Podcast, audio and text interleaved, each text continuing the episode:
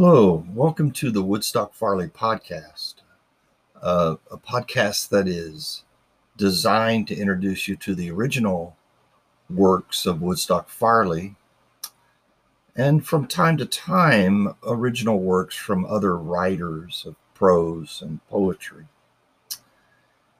I'm going to begin this first podcast with a reading from the newly published book by Woodstock Farley entitled as the Wave Rose, Florida Tales and Other Wandering Stories.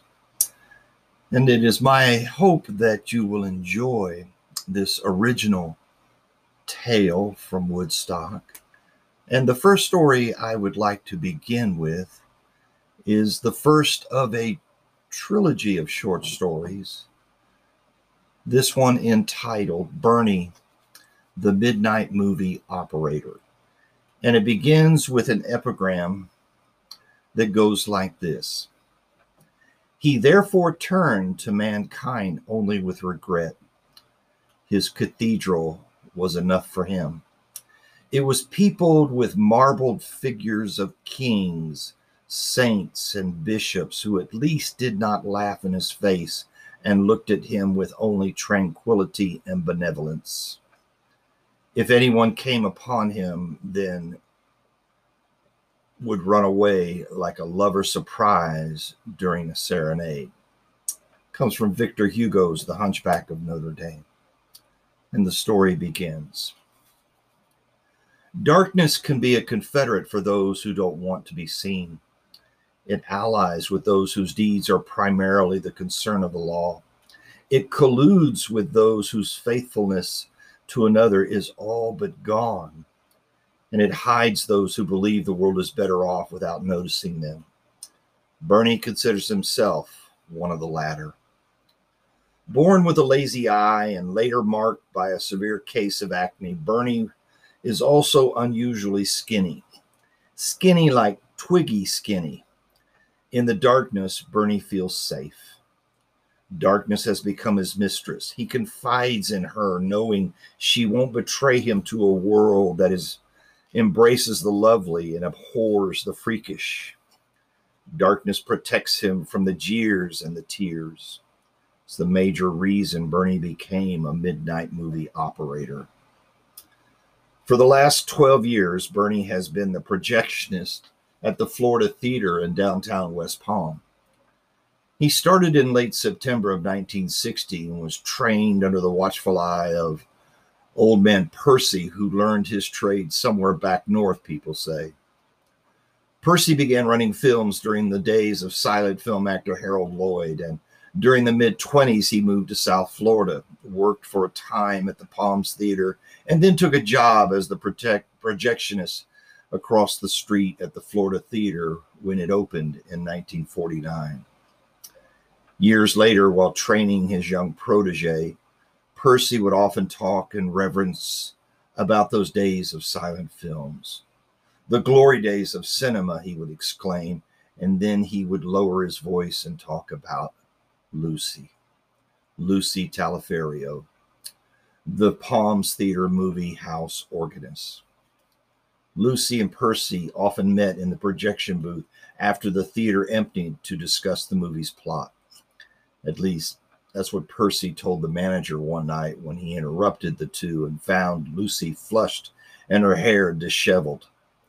Normally, the manager would not have minded since he often fantasized disheveling that hair himself. However, he felt it just wasn't right with Percy.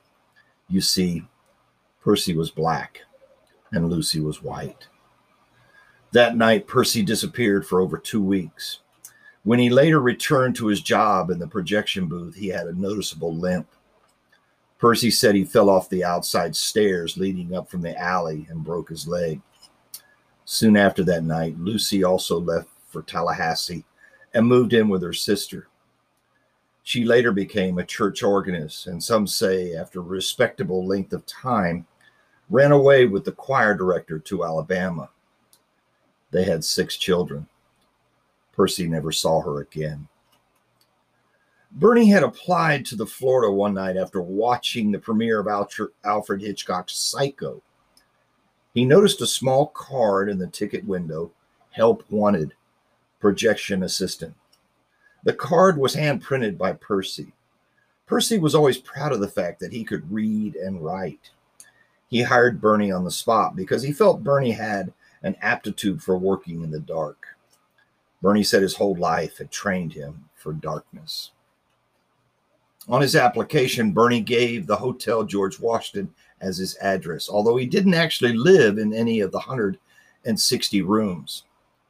One night, while wandering looking for shelter during a rainstorm, he happened upon an unlocked window in the alley to the lower level of the hotel.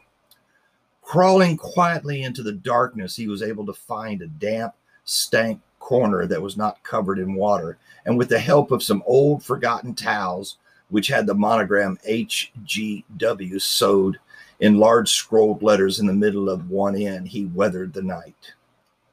Returning there night after night, he soon realized that no one ever came to that part of the building. There were no lights either. Since most of the floor held water when it rained, Bernie figured that the staff had abandoned this part of the hotel. So he made a wall of boxes that were filled with items no longer used and cornered off a place to sleep. He left the smallest of cracks for him to slip through, the advantage of being skinny. Setting up an old mattress on some shipping pallets, to keep him out of the water when it rained, and adding a few orange crates as furniture, he called it home. Bernie never minded the rats. They liked the darkness too. Four years later, Percy died and was buried in Evergreen Cemetery. The cemetery was for blacks only. No one but Bernie and an elderly white woman attended. After the funeral, the lady introduced herself as Lucy. She didn't give Bernie her last name. Management gave Bernie the weekend midnight movie schedule for Friday and Saturday nights. The crowd was made up of midnight movie vampires who only pretended to need the night. The movie vampires were teenagers, stoners, and couples who were looking for a dark place to rendezvous for an hour or two. Bernie would watch silently from his dark booth above and fantasize he was among the daylight crowd. He longed for a physical visage that would allow him to have a rendezvous, especially with her, his lady in the yellow dress. Every Saturday night, his beautifully mysterious lady in the yellow dress would appear in the second row from the back, three seats in, alone, eating a small popcorn. Bernie had never seen her face. She always came in while he was setting the movie up and left while he was busy with the take up reel. It was never a problem for her to get the same seat since most of the midnight crowd were territorial and sat near the front, leaving her to herself. Bernie respected her need to sit alone in the darkness. Percy had said that the learning the art of running a movie projector was not that hard if you had good timing.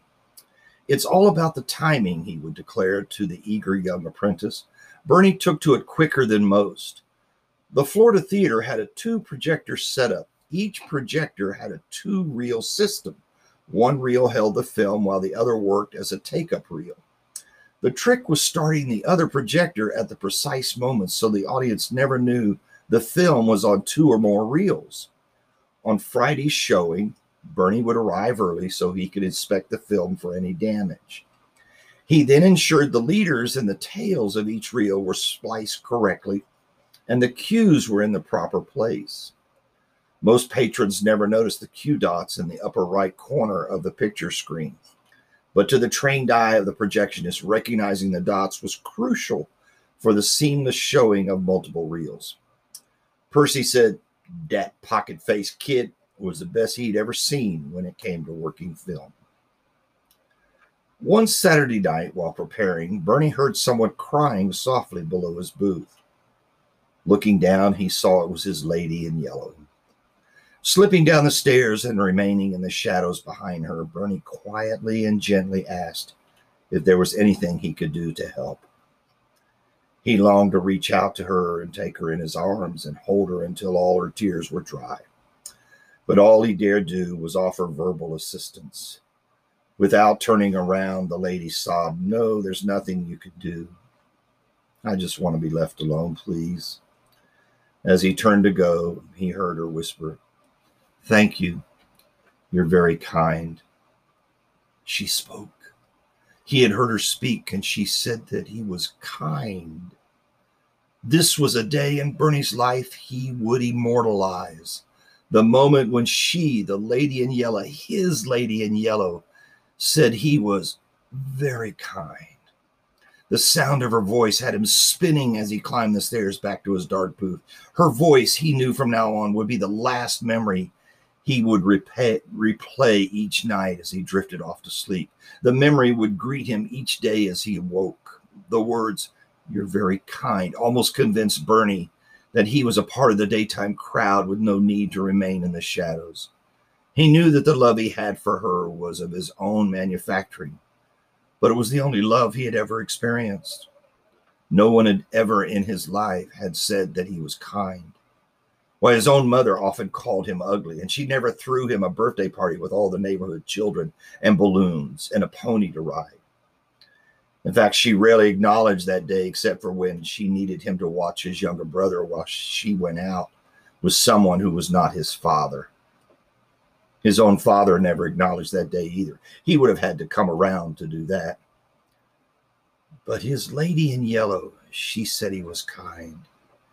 And she just didn't say kind, but you're very kind. That night's showing was the 1970 film Zabriskie's Point. When it came to the scene where the main characters made love, Bernie imagined it was he and his lady in yellow. He pretended they were the ones rolling around in the desert naked and covered in dust. He believed that after making love over and over to his lady in yellow, he would hold her in his arms and cry. In the darkness of the projection booth, he actually was crying. He was crying because he had never made love to a woman before, and he often believed he never would. After that night, his lady in yellow never returned to the midnight movie. The following Friday, Bernie came into the manager's office to pick up the film, which generally was already placed in the projections booth. The manager was in a rage about some new counter girl who had violated theater policy and added three shots of chemical butter to the popcorn instead of the usual two shots. He said the midnight movie vampires didn't pay the usual price for these late showings, so they should shouldn't be given any special treatment popcorn, drinks, and candy were how the theater made up the difference in the lower midnight ticket cost. Bernie just happened to catch the manager's eye, and at the same time, his ire for some insignificant thing that really had nothing to do with Bernie's responsibilities. He figured the manager was just venting again about his marriage that everyone knew was full of unfaithfulness. His wife was so brazen that she even came to the midnight movie with her current love interest. They were both so drunk that she had not realized they were at the Florida Theater. But tonight, Bernie sensed there was something else bothering the manager. The fat kid that worked the county candy counter signaled him over and in a whisper asked, Did you hear about the woman they found dead in the alley dumpster last night? Keeping his head lowered and his cap pulled down so the fat kid couldn't clearly see his face, Bernie replied he knew nothing about it. And the fat counter kid said he was surprised since it was last Saturday night after your shift. Sudden panic and fear seized Bernie. And he grabbed the candy counter to steady himself, and his head began to spin, and his stomach began to tighten. Do they know who who she was? Do do they know who did who did it? Bernie stuttered. No, they ain't caught the guy yet. Some figure it could have been one of those midnight vampires, but I ain't heard nobody say for sure yet. The lady, lady ain't been identified because her face was so beaten in that the cops say they may never know who she was. The fat kid was still talking when Bernie let go of the counter and started slowly for his booth with his film canisters. Manager is all upset because the cops say she had a ticket stub for Zabriskie's point on her. She must have been here before she got killed. The only thing I hear that the cops got is that she was wearing a yellow dress. Film canister suddenly hit the floor with a loud bang, and one of the reels opened and began to roll, unreeling yards and yards of celluloid into the lobby. The manager came running out of his office to see what the commotion was all about as Bernie ran past him out of the theater and into the street, blinded by his tears and holding his stomach while it tightened into nausea. He ran through the midnight crowd until the darkness swallowed him in the alley. Leaning against the alley wall, Bernie gave in to the nausea. He leaned over and retched until every muscle and joint in his body ached. His head began to spin again as he tried to focus through the tears, and the convulsions in his body began to lessen.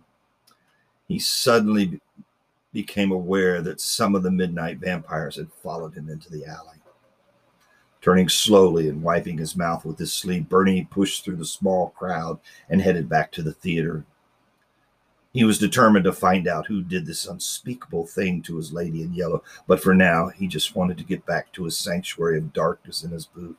Tomorrow, tomorrow he vowed he would find the person responsible, but for tonight, he wept. Bernie's plan was to hang out on the fringes of the midnight crowd as often as he could to see if anyone said anything about the killing.